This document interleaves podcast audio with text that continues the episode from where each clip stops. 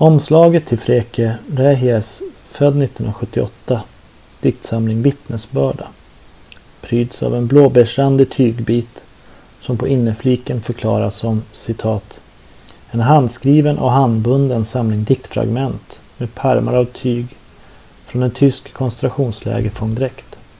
Slutcitat. På omslaget till Anna Axfors, född 1990, samling Jag hatar naturen, hittar man en silverglänsande enhörning.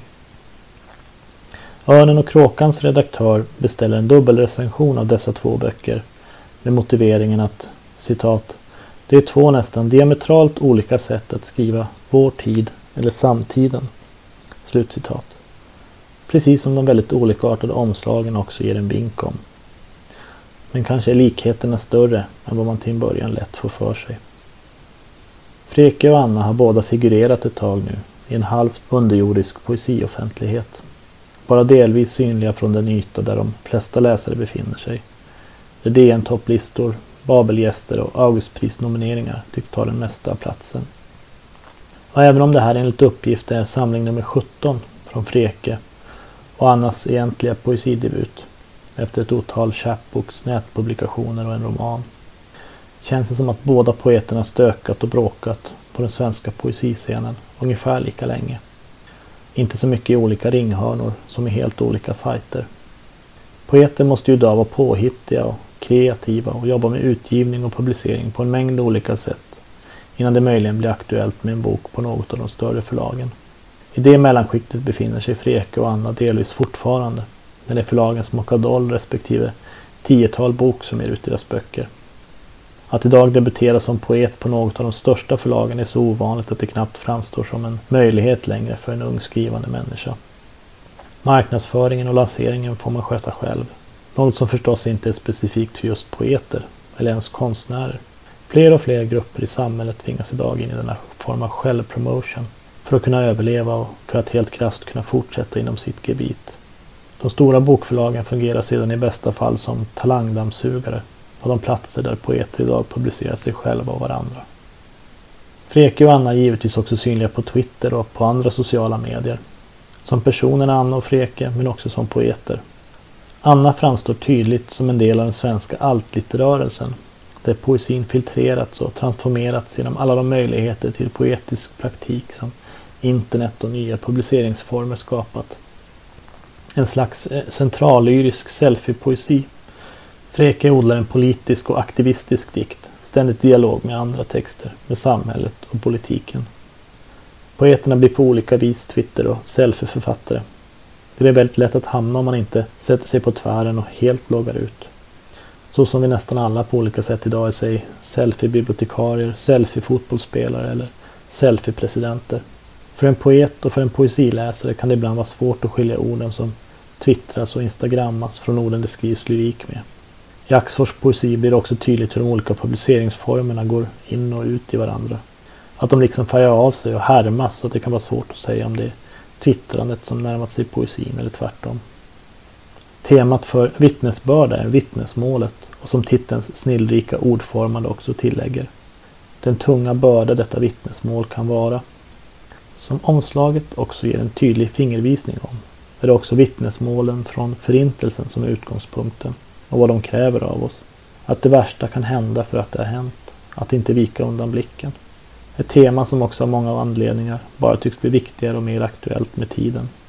Delvis på grund av politiska strömmar runt om i världen men också för att Förintelsens sista vittne inte har lång tid kvar nu. Vem ska vittna när vittnena inte längre finns hos oss? Vad ställer det för krav? Oändligt svåra frågor som Freke närmar sig i vittnesbörda. Boken inleds med hela nio citat vilket inte är någon tillfällighet och hela boken är byggd av just citat. Vanligtvis tre stycken per sida. Alla med varsin not och hänvisning till en finurlig minibiografi om den person, ofta en annan poet, som citeras. Alternativt en röst som här i vittnesbörda får komma till tals. Så här låter det exempelvis på sidan 50. Citat. Om Bo Zetterlind säger att döden tänkte jag mig så, just så.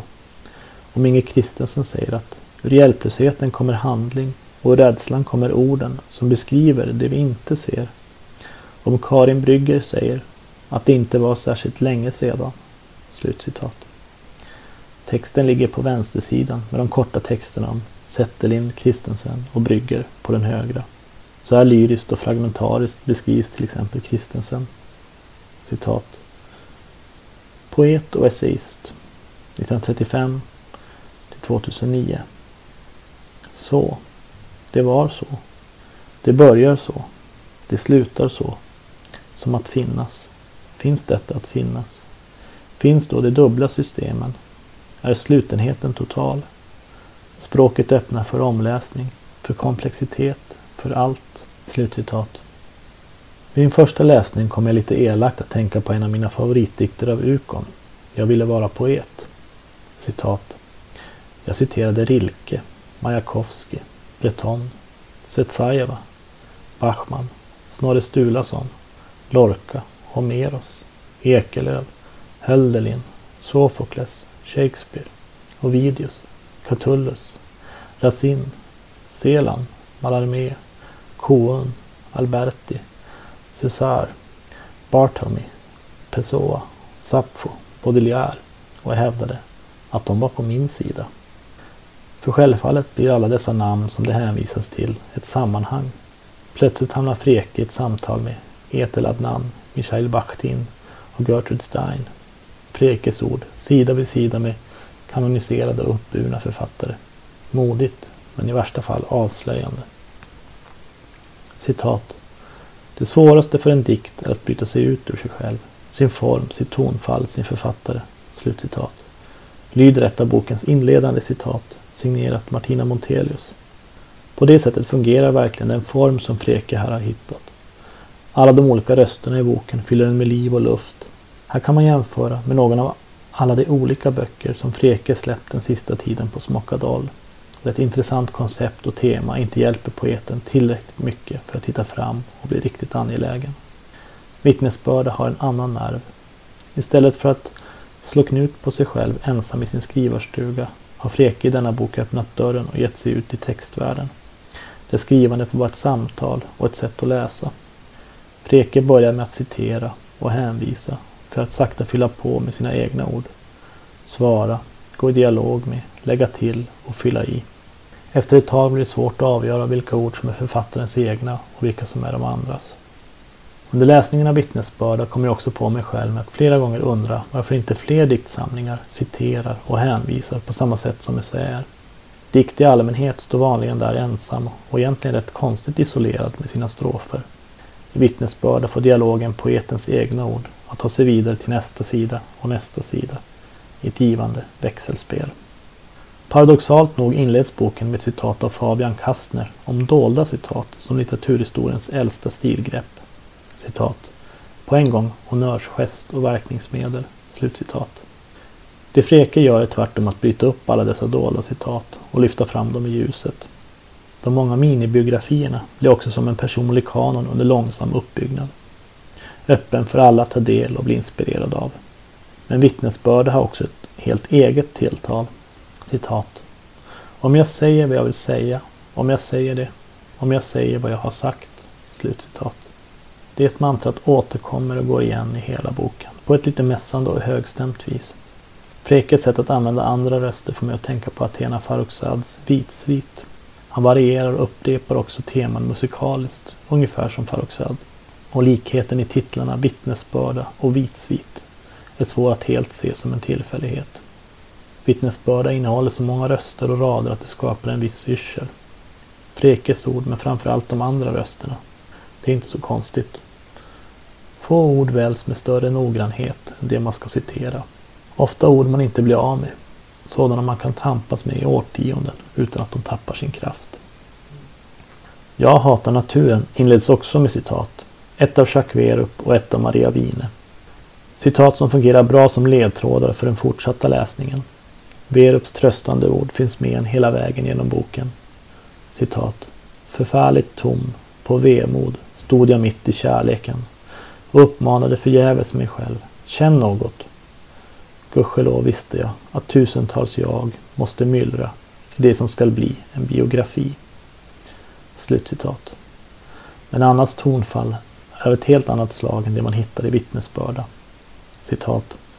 Allt är förvridet av dålig självkänsla och öl. Slutcitat. Heter det i den inledande dikten. Den börjar närmast parodiskt klassiskt för att i de sista raderna bara mynna ut i en känsla av att inte orka, kunna eller ens vilja. En känsla av att vara blasé och disträ. Att ha alla möjligheter men inte riktigt förmå sig själv och komma till skott. Ett tydligt stilgrepp som är genomgående i boken är användandet av fåniga klichéer och talesätt. Axfors tar inte bara ner dikten på jorden utan hon förstör, bråkar och tramsar med den. Vad som helst är bättre än att vara till lags och uppfylla eventuella poetiska förväntningar. Dikten rör sig mellan ett rusigt självförtroende. Citat. Jag litar på min förmåga och vågar skriva varje ord. Slutcitat. Och taskig självkänsla. Citat. Det finns de som har läst en massa om kärlek men jag har inte det. Jag har älskat utan att veta någonting. Slutcitat. En berusad tragik som alltid haft en given plats i popmusiken men som länge varit mer sällsynt i svensk poesi. I motsats till vad som borde ha hänt med popmusiken och poesin i och med genrers upplösning och nya publiceringsformer känns det ofta som de två konstformerna idag befinner sig på helt olika planeter.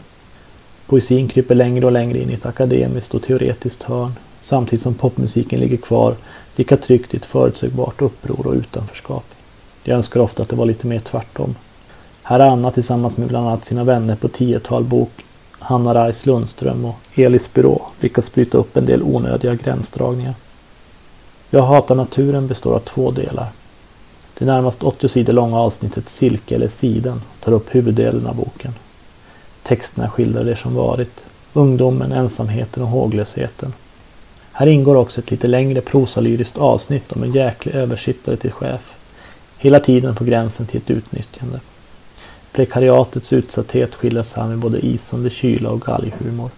Det tio sidor långa avslutande titelavsnittet är i samma stil men visar på en väg framåt. Lite störigt och fånigt men också med en fin och rörande öppning. Där känslan av att allt ändå är möjligt till slut. Citat. Jag satt på Lilla torg idag och kände förändringens vindar. När som helst kan vad som helst hända. Man vet aldrig när nästa händelse inträffar. Jag ber till den förutsägbara guden att jag ska vara som en manet som flyter i vattnet. Att jag inte ska veta vad som kommer sen. Att jag inte ska vara beredd. För det har varken lukt eller färg, men det måste vara bra. Slutcitat. Jag hatar naturen hade dock mått bra av en mer nitisk och krävande redaktör. Mycket i denna samling hade kunnat stramas upp och fogats ihop ordentligare. Min känsla är att det ligger en bättre diktsamling gömd någonstans under den jag faktiskt läser. Samtidigt är slarvet och det lätt ofokuserade på sätt och vis kongenialt med innehållet och temat för hennes dikt. Trots dessa två böckers olikheter och olikartade förtjänster blir min avvåga kritik rätt likstämmig. Efter läsningar och omläsningar börjar jag fundera på om poesin verkligen är rätt genre för såväl Freke som Annas intentioner. De teman och de angelägna frågor som Anna och Freke nosar vid och ofta bara antyder hade kanske kunnat fördjupas och göras både tydligare och angelägnare i en essä eller i en roman. Speciellt Frekes bok hade gärna kunnat vara ännu längre och gått ännu djupare. Både i sin intressanta formhybrid av poetisk essä och i sitt angelägna vittnestema. Den poesi Anna skriver kanske ofta passar bättre på en blogg eller i ett flöde där det avmätta, coola och absurda direkt får bli en kommentar och kanske till och med ett ifrågasättande av vårt digitala liv och våra sociala mediepersonor. Ett annat problem med båda dessa böcker är hur de liksom anstränger sig lite för mycket för att verka angelägna. Som om självpromotion och paketering ändå till slut färgat av sig på deras poesi. Som om poesin behövde ett politiskt patos eller en cool pose för att den ska läsas och uppmärksammas. Släpp garden önskar jag ibland. Vad tänker ni på? Inte bara på hur ni uppfattas hoppas jag. Lite som när man ska ta en selfie. Lite för mån om att se bra ut.